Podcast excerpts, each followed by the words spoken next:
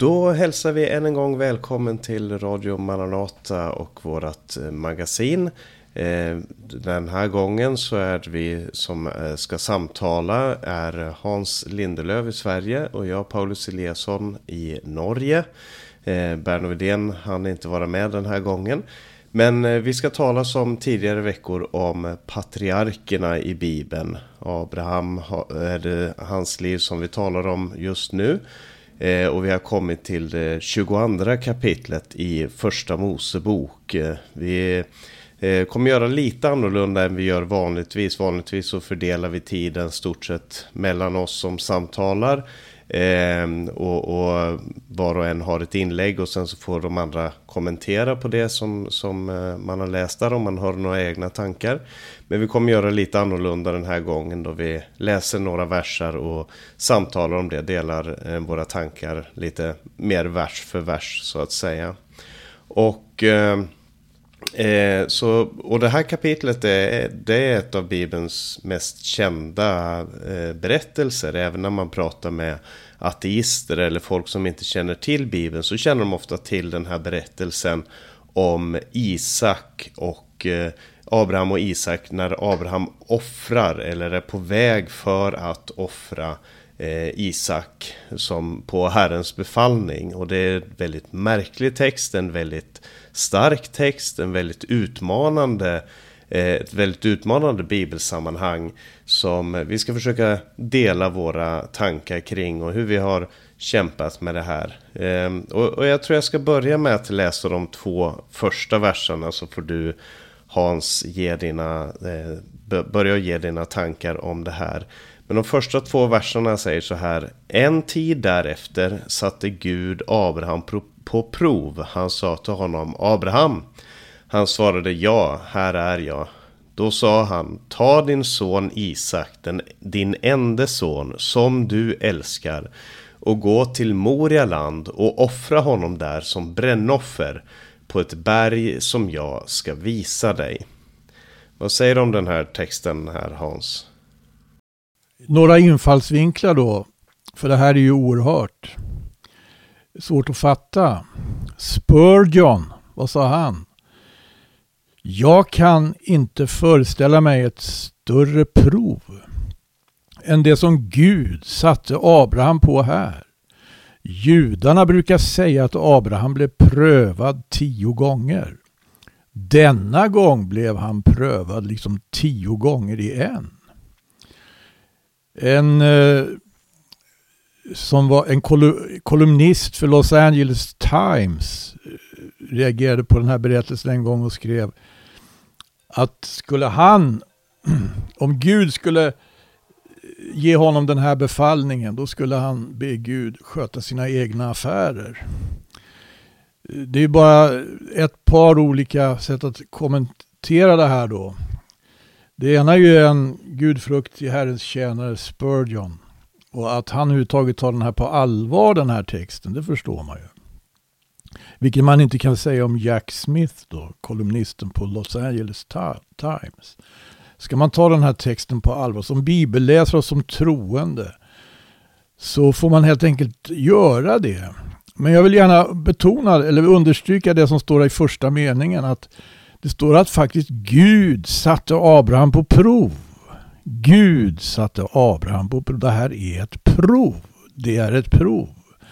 Och då, klart, eh, så kanske är det av intresse att se hur Abraham klarar det här provet.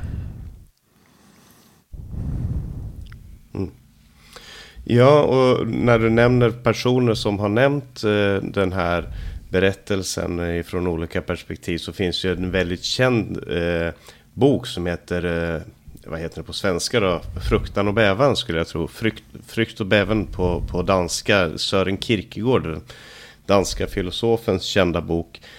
Eh, han, han går ju igenom den här berättelsen och använder den som utgångspunkt för, för sitt, eller han skriver under pseudonym där Johannes av Silentium heter väl hans, hans pseudonym.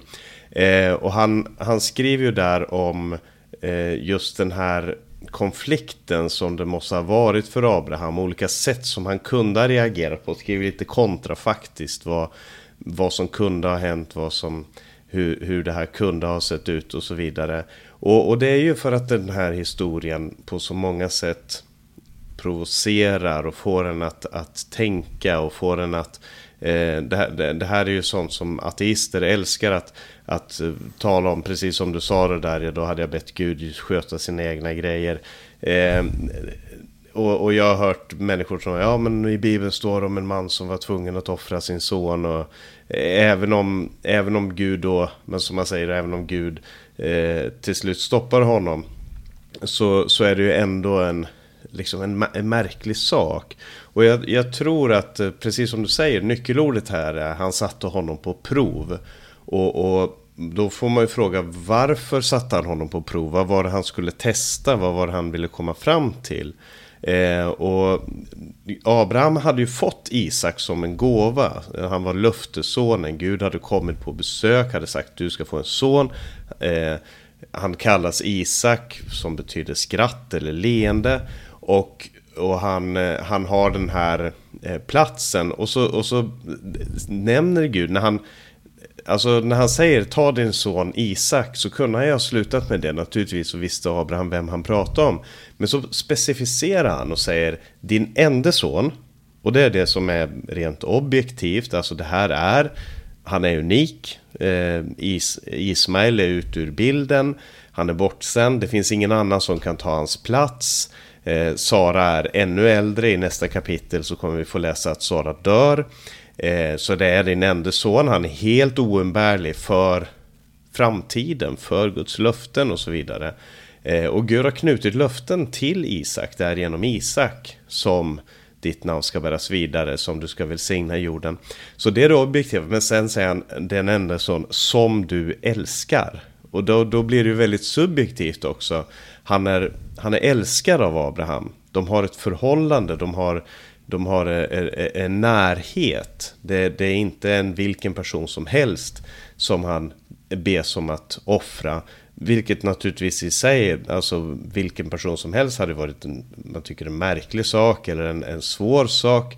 Men när det är den allra, allra närmaste och, och ändå så står det här nästa vers, och du får säga vad du tänker om det. Tidigt nästa morgon sadlade Abraham sin åsna och tog med, sig, tog med två av sina tjänare och sin son Isak. Sedan han huggit, ner, huggit ved till brännoffer gav han sig iväg mot platsen dit Gud hade sagt åt honom att gå. Vad tänker du om det här? Om man jämför med till exempelvis eh, andra gestalter i Bibeln som har, eh, om man säger stora saker mellan sig och Gud. Så är ju märkligt hur tyst Abraham är. Han har inga invändningar, har inga frågor. Mm.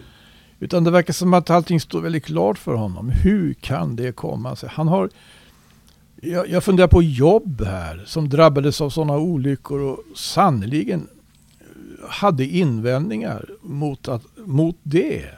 Vi kan läsa Jobs bok, eh, hela 42 kapitel. De flesta av dem handlar om hur Jobb vänder ut och in på sig själv och, och, och, och klagar högljutt över sin olycka och ställer frågor om Gud och hans rättfärdighet. Eller Jeremia eller andra. Det är ju en väldig... Abraham är helt tyst, han bara gör detta. Det, det, det är vad jag funderar över. Ja, jag, jag, tänker på det där också. Eh, och jag har, eh, jag har fått ett tips om en bok som heter, jag tror den heter Abrahams Silence, som eh, går igenom just det där. Jag har inte läst den än, så jag säger. Men det jag har hört om den boken och som han, som han tar upp där, nu vet jag inte om det var en han eller hon som hade skrivit den. Men det som tas upp i den boken är just den här frågan. Eh, vad är de olika perspektiven på Abrahams tystnad? För både kristna och judiska författare har, har reagerat på just det där och har, har analyserat det. Eh, och en sak som är intressant, du, näm du nämner eh, Jobb och Jeremia och flera andra som, som liksom går ut i en, i en, eh, kamp med Gud i de här frågorna. Men redan Abraham själv gick ut i en kamp med Sodom och Gomorra. När, när Gud sa att han skulle förgöra staden så med en gång så reagerade Abraham med att be för staden. Han säger om det är 40 där, om det är, 40, om det är 50, om det är 45, om det är 30. Eh, och, och, och, han, och han nämner det här, skulle hela jordens herre inte göra det som är rätt? Skulle han som äger hela jorden, som dömer hela jorden, skulle inte han göra det som är rätt? och det är ju naturligtvis, det blir kontrafaktiskt, men man kan ändå fråga sig vad är anledningen till att Abraham väljer att inte ta den kampen som han tog för Sodom. Att inte ta den för sin egen, för sin egen son. Och jag skulle tro att, att det bottnar i hans förståelse av att det här inte handlar om... Alltså dels det att, eh, det, eh, som vi kommer se senare, han hade nog ett hopp om, om att någonting skulle kunna ske och att det här inte var slutet och att han kunde på ett sätt lägga sig i Guds hand. Lite som David som fick det här valet mellan då han hade syndat eh, mellan tre olika olyckor som skulle gå över landet. Och till slut så väljer han den där Gud är mest involverad. Därför att han säger att det är bättre att jag ger mig själv i Guds hand. Att jag, att jag överlämnar mig åt honom. Eh, och, och, Abraham, dels så tror jag att han, han har ett hopp i det att han ser att Gud eh, att Gud är där, att Gud är den som är aktiv, att Gud är den som säger till honom att göra det här, för han, för han känner Gud så pass väl. Eh, men det är också, kanske också det att han förstår att jag har inte rätt till Isak. Isak är inte min, han är inte, han är inte min egendom på något som helst sätt.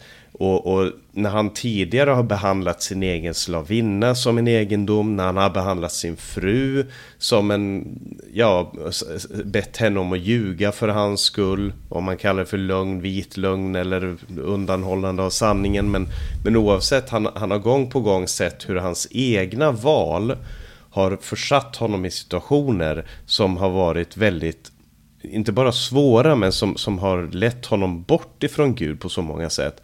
Så nu väljer han i den här allra, allra, allra svåraste situationen att säga ske din vilja. Gör det som du menar är det rätta. Och så, och så går han in i det här i stillhet. Och det, det är en stillhet att verkligen tänka på och fundera på vad den kommer ur.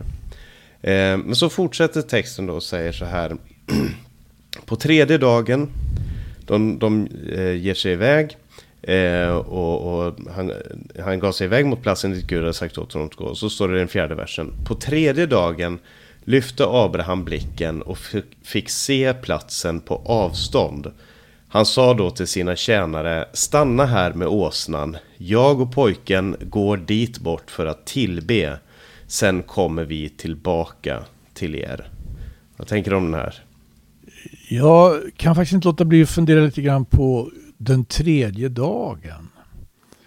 Eh, därför att eh, vi läser om Jesus. Han skulle han var väldigt klar över att han skulle gå till korset. Att han skulle dö, läggas i graven, men att han skulle uppstå på tredje dagen. På ett sätt så är väl det här som Abraham får vara med om. Eh, alltså, han måste ju på ett sätt och vis emotionellt ha varit i, i graven under de här tre dagarna. Ja. Så, så det här att han kommer nu fram till den här platsen. Det, det, det, vi, vi, som eh, har läst det här kapitlet nu, vi vet ju att det innebär faktiskt på sätt och vis en ohygglig eh, Eh, en ohyggligt hemsk scen.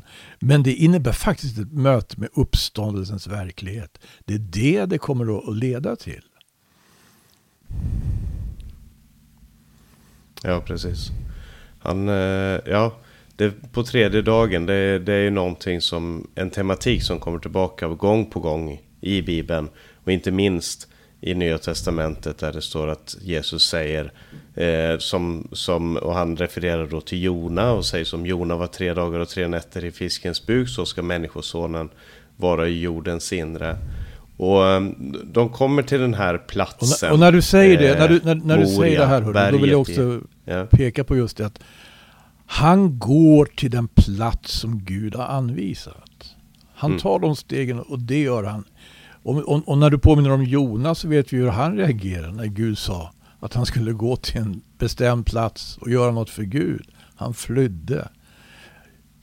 Rent mänskligt skulle ju Abraham ha all anledning att fly. Men han gjorde inte det. Han gick Nej. till den platsen. Och det här uttrycket just till plats, platsen som Herren utser får ju en väldig betydelse. Redan i, i, i, i Toran, i femte Mosebok inte minst. Mm. Ja, precis. Ja, och, det, och det, det nämns ju gång på gång.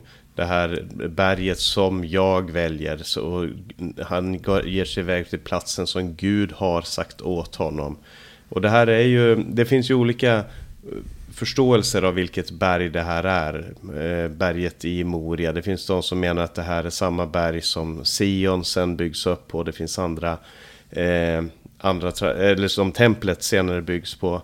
Och det finns andra eh, traditioner. Men, men, men det, jag tror att det hör ihop med det här. För att när, när David, när, om man läser det här tillsammans med berättelsen om David som också offrade på, på den här höjden. Eh, och senare Salomo som bygger templet uppe på höjden. Så, så hör de här platserna ihop. Alltså Abrahams offer, eh, Davids offer för att stoppa förbannelsen som var på väg in över landet. Och Salomos tempel. Eh, det finns mycket i texten som indikerar att det här faktiskt, de här platserna hör ihop. Eh, om inte geografiskt så i alla fall andligt så hör de väldigt mycket ihop. De, de nämns i samma andedrag. Men så, så säger han ju här också, vi går bort för att tillbe. Han såg det här som en, som en akt av tillbedjan. Eh, och så säger han, sedan kommer vi tillbaka till er. Och det är väl kanske här som, som Hebreerbrevets författare griper tag i när han talar om Abraham och han själv kämpar med de här frågorna och säger att där, där han kommer fram till det här att eh, Abraham eh, eh visste att Gud kunde uppväcka ifrån de döda. Han, han, hade, inget, han hade inget löfte om att eh, han inte skulle behöva göra det här eller att det här, han hade inte kunskap om att, om att det här bara var ett prov. Men ändå säger han och vi kommer tillbaka. Och han, så han, på något sätt så sätter Abraham de här två sakerna ihop. Dels att Gud har lovat att Isak är sonen.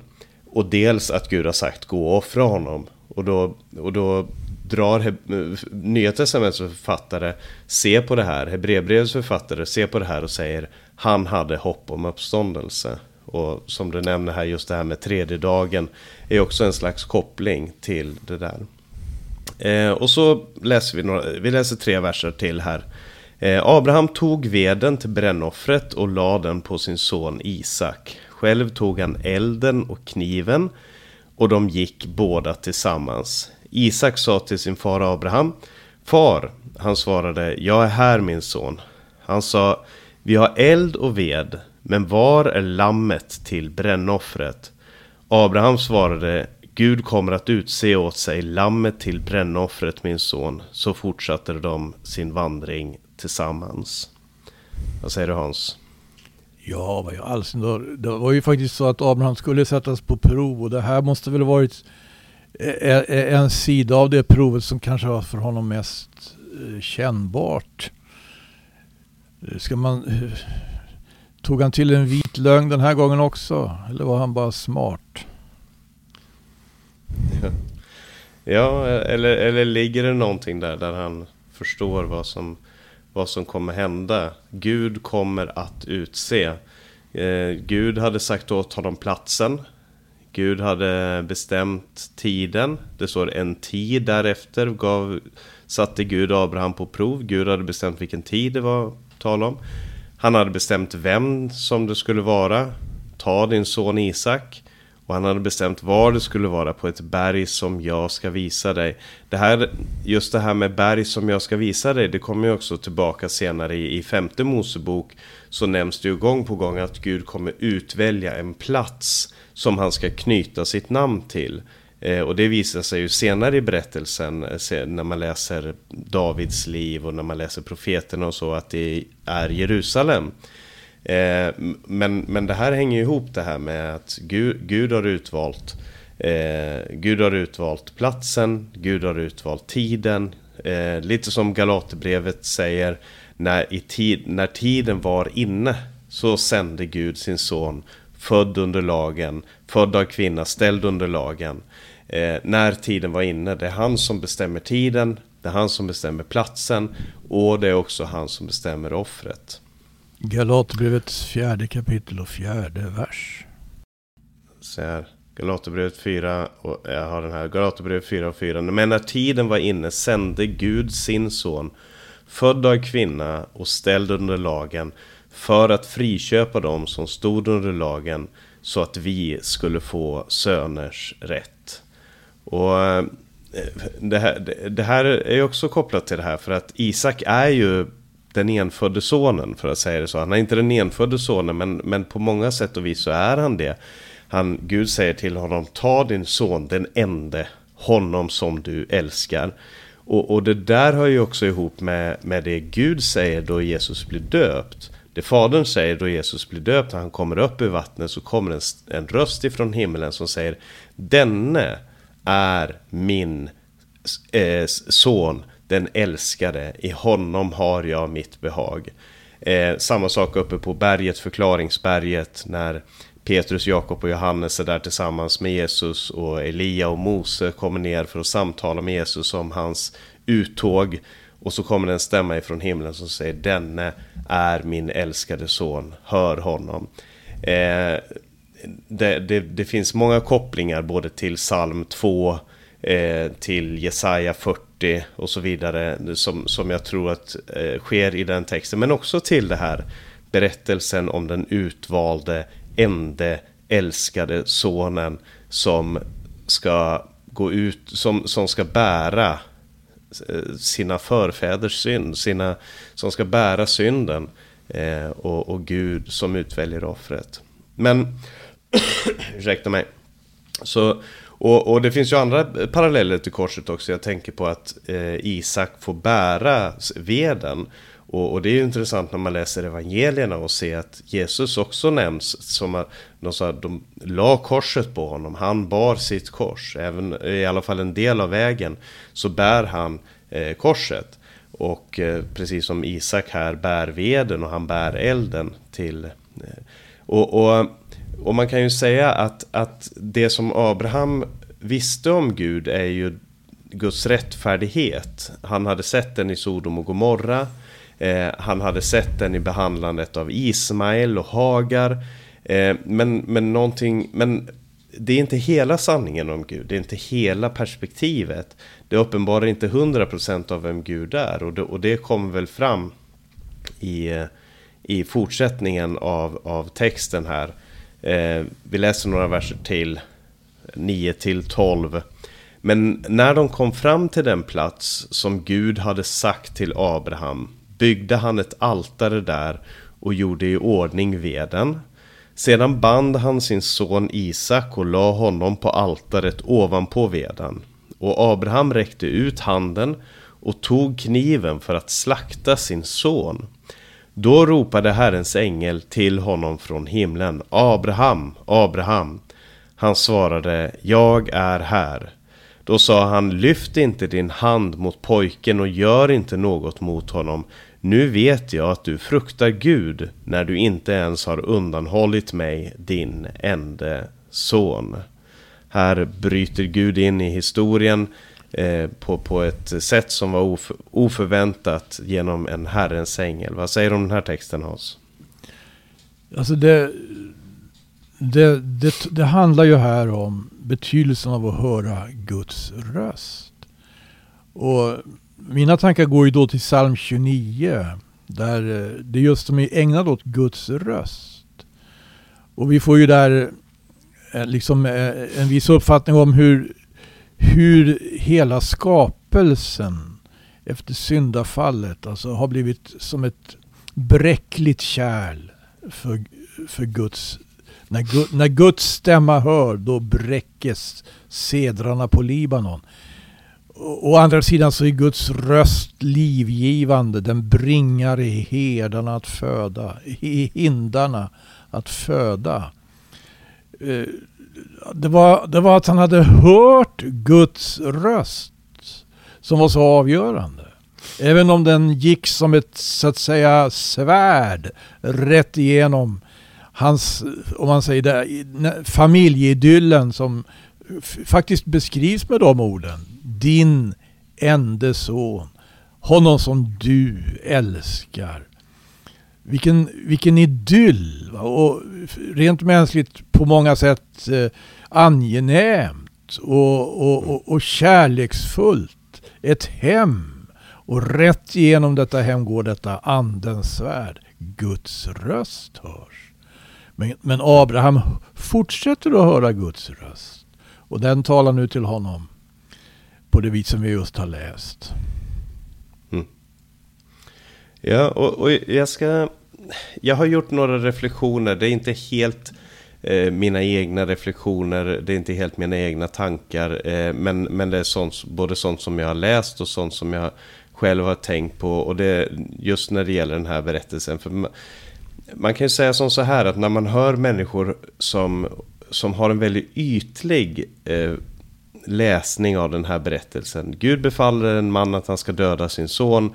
Eh, det är fruktansvärt. Eh, eller om man säger, ja men vi måste bara ha en tro som Abraham, vi måste offra vår Isak. Ingenting av det, och jag säger inte att liksom jag eller vi har, har liksom nått till botten i den här historien på intet sätt, utan tvärtom så, så upplever jag att man så många gånger när man kommer till den här texten så, så utmanar den, den, den lämnar den inte i fred på något som helst sätt och jag tror att det är tanken. Men jag ska dela några, en tanke som jag fick här när jag läste den här texten för kanske ett år sedan eller något sånt. Eh, och det är ju att i de kringliggande kulturerna, om man talar om, om de kulturer som låg runt både Abraham i hans samtid eh, och eh, Mose i den samtiden då det här blev nedtecknat Eh, och senare judarna under den tiden då de levde i landet när de hade moabiter, amor, amoreer, eh, Assyrien, Babylon, eh, Filisteer, vad det än handlade om. Eh, och alla de här hade ju olika gudar, olika, eh, olika gudar som de tillbad. Eh, men många av dem, till exempel de som tillbad Molok, eh, där, där var offer av barn var inte ovanligt det, det var en del av tillbedjan, det var en del av riterna som man hade. Någonting som Gud beskriver som en vederstygglighet, en fruktansvärd sak.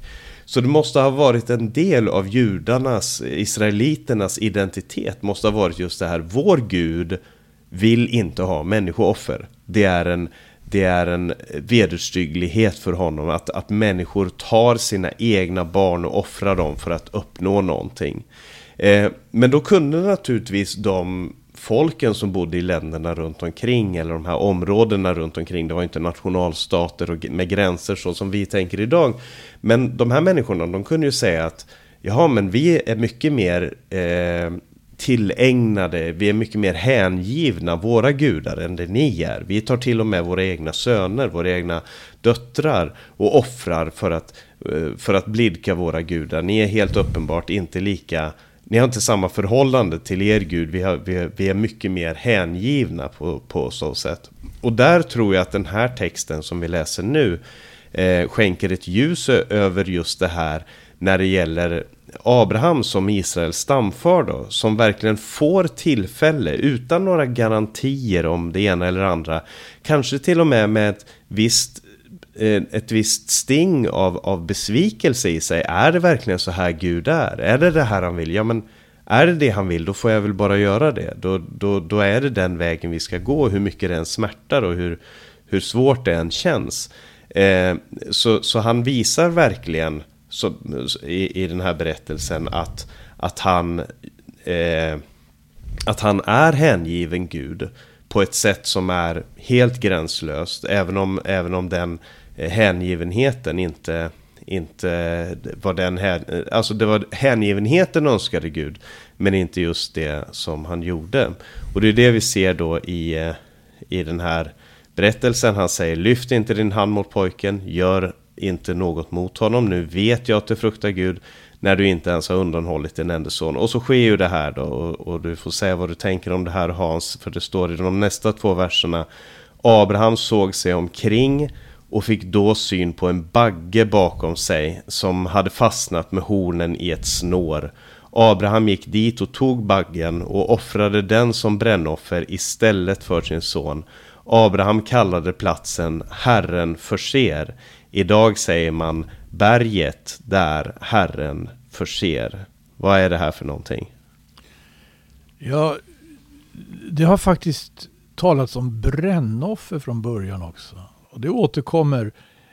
Till och med Isak var ju medveten om det här. Att det, det fanns offer i bestämd mening. Och han tyckte att det fanns inget att offra. Fråga vad är lammet? Eller fåret till brännoffer. När Moses så småningom stadgar om olika offer. Han stadgar ju om minst sju olika slags offer. Då är brännoffret det första som vi kan läsa om i tredje Moseboks första kapitel. Men det är ju inte människooffer utan det handlar ju om eh, djur då från boskapsdjur. Det är ju en tjur eller en vädur eller ett får eller ett lamm. Va? Och det mm. ska efter en, det, prästen ska slakta och han ska skilja delar i kroppen från varann i djurets kropp och han ska placera det på altaret en del och en annat ska brännas upp. Eller hela, hela djuret, ursäkta det var brännoffer, hela djuret ska brännas upp. Men det ska, det ska också delas i sina stycken. Alltså, offertanken är ju som sådan väldigt allvarlig. Det handlar om att nalkas Gud. Nalkas sin skapare. Han som från begynnelsen har skapat och som vet vad hans skapelse är och hur hans skapelse är sammansatt. Hur människan är sammansatt, hur djuren. Det här att liksom det ska gå ett svärd rätt igenom, om man säger hela gestalten. Det är ju på sätt och vis för att låta skaparen få tag i saker och ting i sin skapelse. Så att han kan så att säga komma åt problem och ställa saker och ting till rätta. Det är ju lite grann av den tanken. Man, man låter skaparen så att säga genom prästen få alltså låta kniven gå därför att det är, det är meningen att saker och ting ska eh, det är lite tanken också med alltså att eh, ja, men det handlar om eh, att komma till rätta med problem. Det talas om ett brännoffer. Och vad är, vad är det för problem som ska kommas till rätta med? Jo, att inte människan behagar Gud om inte Gud får utföra sitt verk med henne. Allt det här, allt det här grova, om man säger rent tekniskt väldigt grova och motbjudande. Det får ju så att säga, det, det, det får ju sin förklaring, eller om vi säger sin, det, det, gör, det gör ju Gud själv upp när han sänder, med när han sänder Jesus. Därför då handlar det om en uppgörelse som går så långt den bara kan. Men då är det ju frågan om att ta emot Jesus. Han som själv är Guds ord. Mm. Ja. Det här, det här är ju baggen som, som då kommer dit. Han får syn på en bagge bakom sig. Den har fastnat med hornet, hornen i ett snår. Och han offrar den här baggen istället för sin son. Alltså de, de här... Eh, Jesus är ju på, på så många sätt en, en sann och bättre Isak. Han är en sann och bättre Abraham och han är en sann och bättre Isak. Som, som, eh, så eh, bilderna går lite grann in i varandra här. Men, men om man tänker, är Isak en bild på Jesus eller är det baggen som är en bild på Jesus? Som, och så vidare. Men, men just det här, eh, han frågade var är lammet? Frågade Isak. Han, han eh, visste, han kände sin fars vanor. Han hade varit med om det här förr. Han hade varit med uppe på någon höjd. Han hade varit med någonstans. Och de hade ju byggt altare på plats efter plats. Hans far var en altarbyggare. Abraham. Och, och Isak visste nu går vi här med elden, vi går med veden. vi ska offra och vi ska offra ett lamm. Eh, så får han den här chocken som det naturligtvis måste ha varit. Där hans egen far binder honom vid altaret. Eh, och så får han veta att det finns en bagge. Det finns en annan som, som tar det här som eh, istället ska offras. Och, och eh, baggen istället för sonen. Alltså det, det är eh, både det att Isak är den här älskade sonen men också att Isak kommer ut ur det här levande genom att någon annan dör för honom. Det är, men, men nu, det är nu, nu, näm nu ja. nämner du något som på, om något är ännu märkligare än Abrahams tystnad. Du sa att han blev chockad. Ja, Isaks tystnad. Isaks tystnad, ja. ja. Och, och, har, du lagt, har du lagt märke till det att efteråt så samtalar Abraham och Isak aldrig efter den här händelsen. Det är också märkligt. Isaks tystnad efter det här.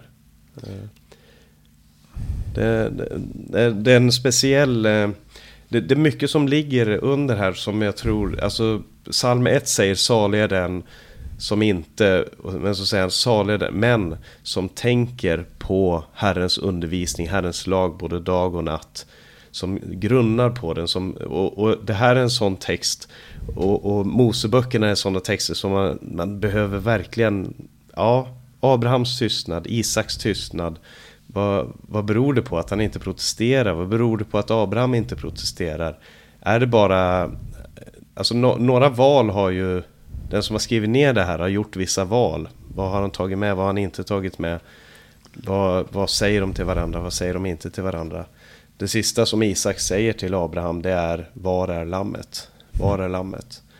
Och, eh, och han får veta var lammet är eller han får en bagge som, som är, står här istället för, för sonen. Och, och det här är ju... Det här, eh, det här visar, ett, visar Guds karaktär. Som jag sa innan så tycker jag att Abraham han har fått veta någonting om Gud, han känner Guds rättfärdighet, han har fått uppenbarat för sig någonting av hur Gud ser på den fattige, den eh, utslagna och så vidare. Men här får han mer syn på vem Gud är i, i förhållande till, till eh, det här, den här gudstjänsten som de hade. Och, och, att Gud låter honom få tillbaka sin son därifrån. Som Hebreerbrevet säger, därifrån fick han också billigt talat tillbaka honom från de döda. Så Isak är ju en man som, som en ung man här som, som eh, han är väl i tonåren tror jag, någonstans där omkring som eh, eh, går från döden till livet. Som går från att själv vara ett offerlamm till att någon annan offras för honom. Och Johannes döparen säger om Jesus, se Guds lamm som tar bort världens synd. Eh, I kapitel 3 och vers 16 så står det så högt älskade Gud världen att han gav sin enfödde son för att var och en som tror på honom inte ska förgöras utan ha evigt liv. Eh, all, alla de här texterna talar om och beskriver Jesus på ett sätt som vi förstår att han, han är en sann Isak, han är en verklig Isak och han är också eh, baggen som tog Isaks plats och han är den som återuppstår ifrån de döda och de kan komma tillbaka till eh, de andra och, och gå tillbaka till, eh, till eh, boplatsen.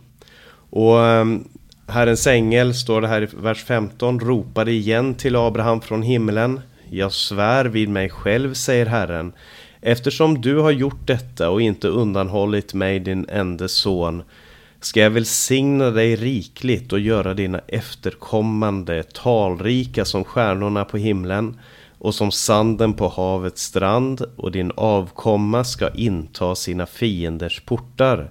I din avkomma ska jordens alla folk bli välsignade därför att du lyssnade till min röst. Eh, här förnyas det här förbundet, eller det nämns igen, det här förbundet som, som, och löfte som Gud har gett. Vad, vad innebär det här tror du Hans?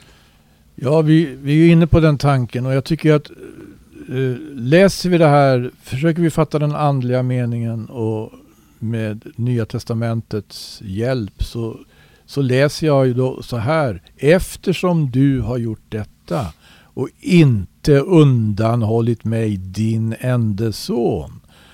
Därför ska jag inte undanhålla dig. min enda son. Därför ska jag inte undanhålla dina avkomlingar, min enda son. Därför ska jag inte undanhålla världen, min enda son. Jag tycker det ligger i det här. Men vad det uttryckligen står nu, det är ju att ska jag välsigna dig rikligt och göra dina av efterkommande talrika som stjärnorna på himlen och som sanden på havets strand och din avkomma ska inta sina fienders portar. Här har vi ju löften som alltså upprepas vid flera tillfällen. Det som liksom som på något vis vidgas till sin omfattning. Det står faktiskt att Abraham ska få en talrik avkomma så den kan liknas vid sanden på havets strand, står det. Eller vid stoftet på jorden. Eller som här då, stjärnorna på himmelen. Det är också mycket intressant eh, på, just det här stora antalet. Stjärnorna, sanden, stoftet. Det är tre olika plan eller tre olika, ska vi säga, mat, slags materia. Vad, vad, vad, talar det om tro? Det säger någonting om den väldiga omfattningen i alla fall av Jesu försoningsverk. Som jag avfattar saken. Mm. mm.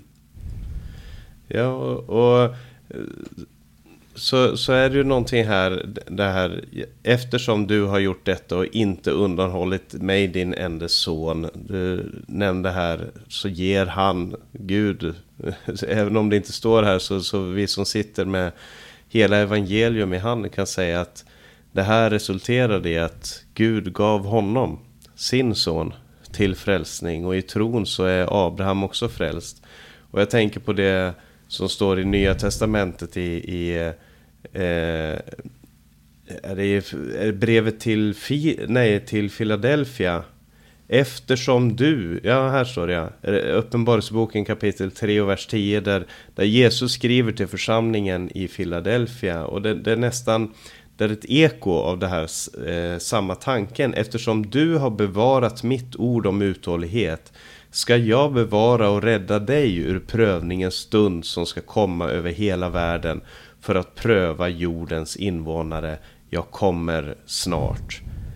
Här, här ger Gud ett, ett eh, här, här ger Jesus ett löfte till sin församling för att de har bevarat hans ord. Och, och i, i den här texten som vi läste så säger Herren till Abraham i din avkomma ska jordens alla folk bli välsignade därför att du lyssnade till min röst.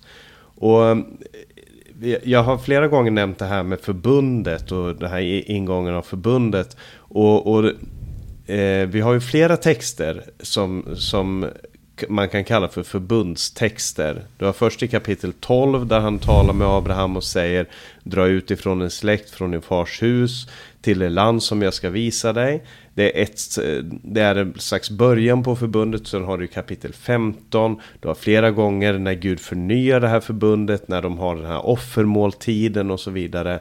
Och här ännu en gång efter offret. När offret är på plats. När, när, när baggens... Eh, eh, eh, när doften ifrån den offrade baggen stiger upp till Gud så säger Gud du har inte hållit någonting tillbaka. Jag ska inte hålla någonting tillbaka. Jag ska välsigna dig. Jag ska göra dina efterkommande talrika. Eh, din avkomma ska inta sina fienders portar. Han lovar seger han lovar eh, fruktbarhet. Adam och Eva blev lovade fruktbarhet om de höll Guds ord, någonting de inte gjorde. Abraham blir lovad fruktbarhet därför att han håller Guds ord, därför att han lyssnar på Guds röst och inte på ormens röst. Och det, det är ännu ett perspektiv här. Vi, vi, vi läser de sista verserna, det är lite preludium till den här historien eh, där det nämns om eh, Abrahams familj.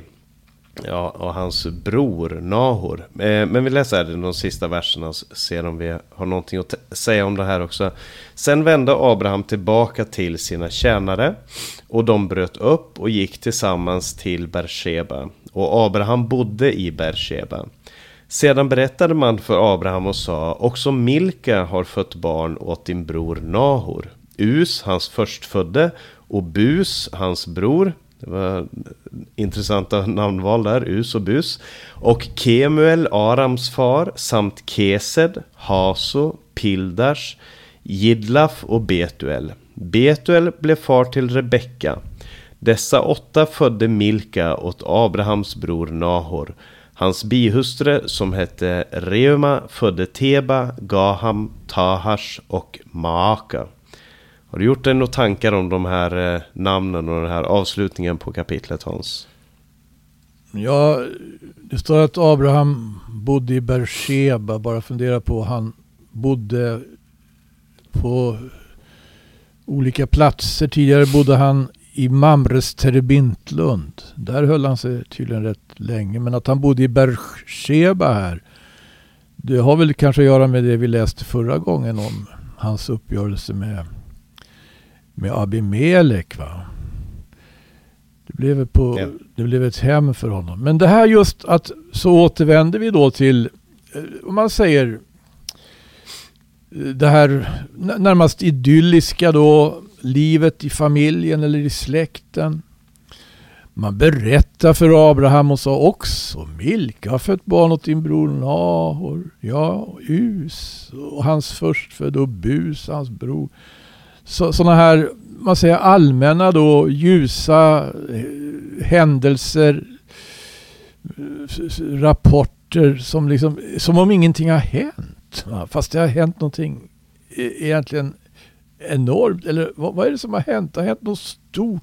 Något väldigt stort. Abraham har varit med om någonting helt, helt faktiskt. Att ha varit med om en sån här sak och så återvända till det här vanliga, om man säger trygga, bekväma kanske är fel att säga, men livet då. Eh, livets gång, som om, som om ingenting har hänt. Mm. Men något har hänt. Och jag tror att du har varit inne på fina vad heter det, tolkningar av händelsen som vi kan hämta i Nya Testamentet. Du har flera gånger påmint om Hebreerbrevets elfte kapitel. Men jag vet inte om vi riktigt har läst det. Har vi det? Ja, vi har inte gjort det. Det kan vi väl göra. Till. Ja. Ja. ja, absolut. Vi, har... vi, kan, vi kan ju läsa det som, det som står om eh, Offret av Isak just. Ja, offret av Isak. Hebreerbrevets... Elfte kapitel och sjuttonde vers. Du kanske kan läsa där. Ja. Där står det I tron bar Abraham fram Isak som offer när han blev satt på prov. Sin enda son bar han fram trots att han hade fått löftena och Gud hade sagt till honom Det är genom Isak din avkomma ska räknas. Abraham räknade med att Gud hade makt att till och med uppväcka från de döda och därifrån återfick han honom också bildligt talat. Eller som andra översättningar säger, som en förebild. Tror jag det står i 1917 eh, om jag snabbt tar och ser det här. Eh, den 19 versen. Liknelses, liknelsevis talat står det där. Andra översättningar säger som, som en förebild. Eh, så det är lite oklart om det är att han på ett sätt, alltså, som, alltså att bildligt talat så fick han tillbaka honom från döden även om han inte hade varit död. Eller om man fick honom tillbaka från döden som en bild på det som skulle komma, nämligen Jesus.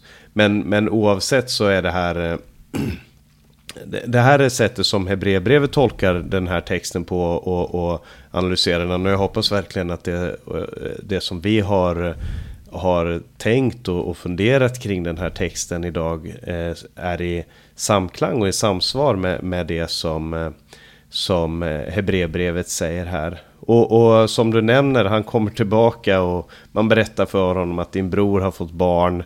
Eh, det känns så alldagligt jämförelsevis med det som, det som han har fått vara med om, det som han har gått igenom det här man får, med ett modernt uttryck får man väl säga den här väldigt traumatiska upplevelsen. Och, och som jag säger, vad gjorde det här med Isak? Vi vet inte.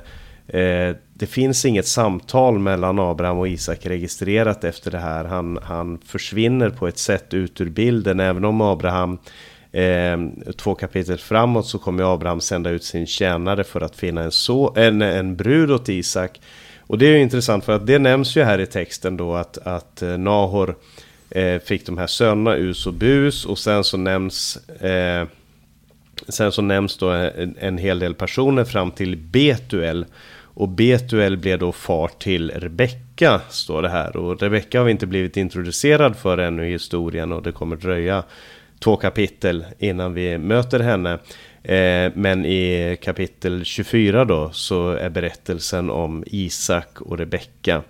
Eh, och det får vi helt säkert eh, möjlighet att, att eh, komma tillbaka till här.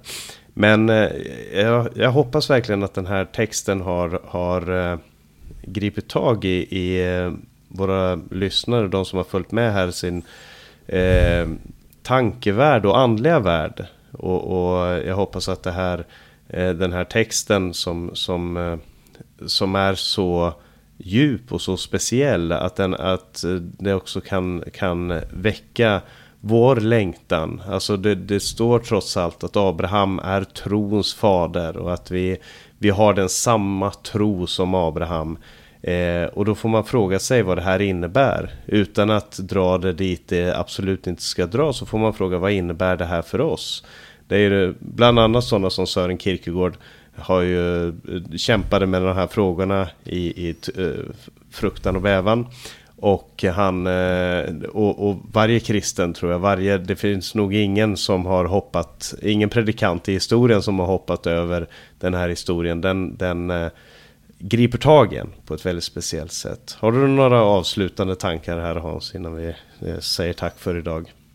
Nej, jag vet inte. Det, det är just att vi får väl understryka, vi har ju rört oss nu ganska så, vad ska jag säga, järvt nästan va? På, på områden mm. som är fruktansvärt egentligen kanske svåra och känsliga och, och, verkligen inte enkla för människor. Vi får väl, väl verkligen betona det, alltså att vi, som du, som du gjorde här, föredrar alltså framför alla andra tolkningar så vill vi framför, framförallt hålla oss till det som vi kan se i Hebreerbrevet, elfte kapitel.